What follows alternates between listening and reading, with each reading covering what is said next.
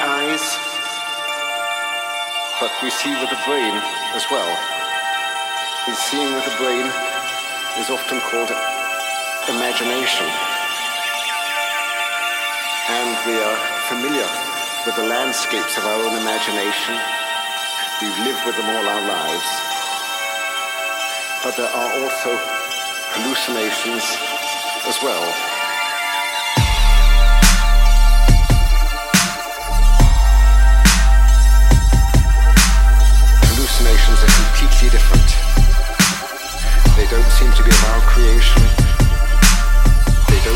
Under control.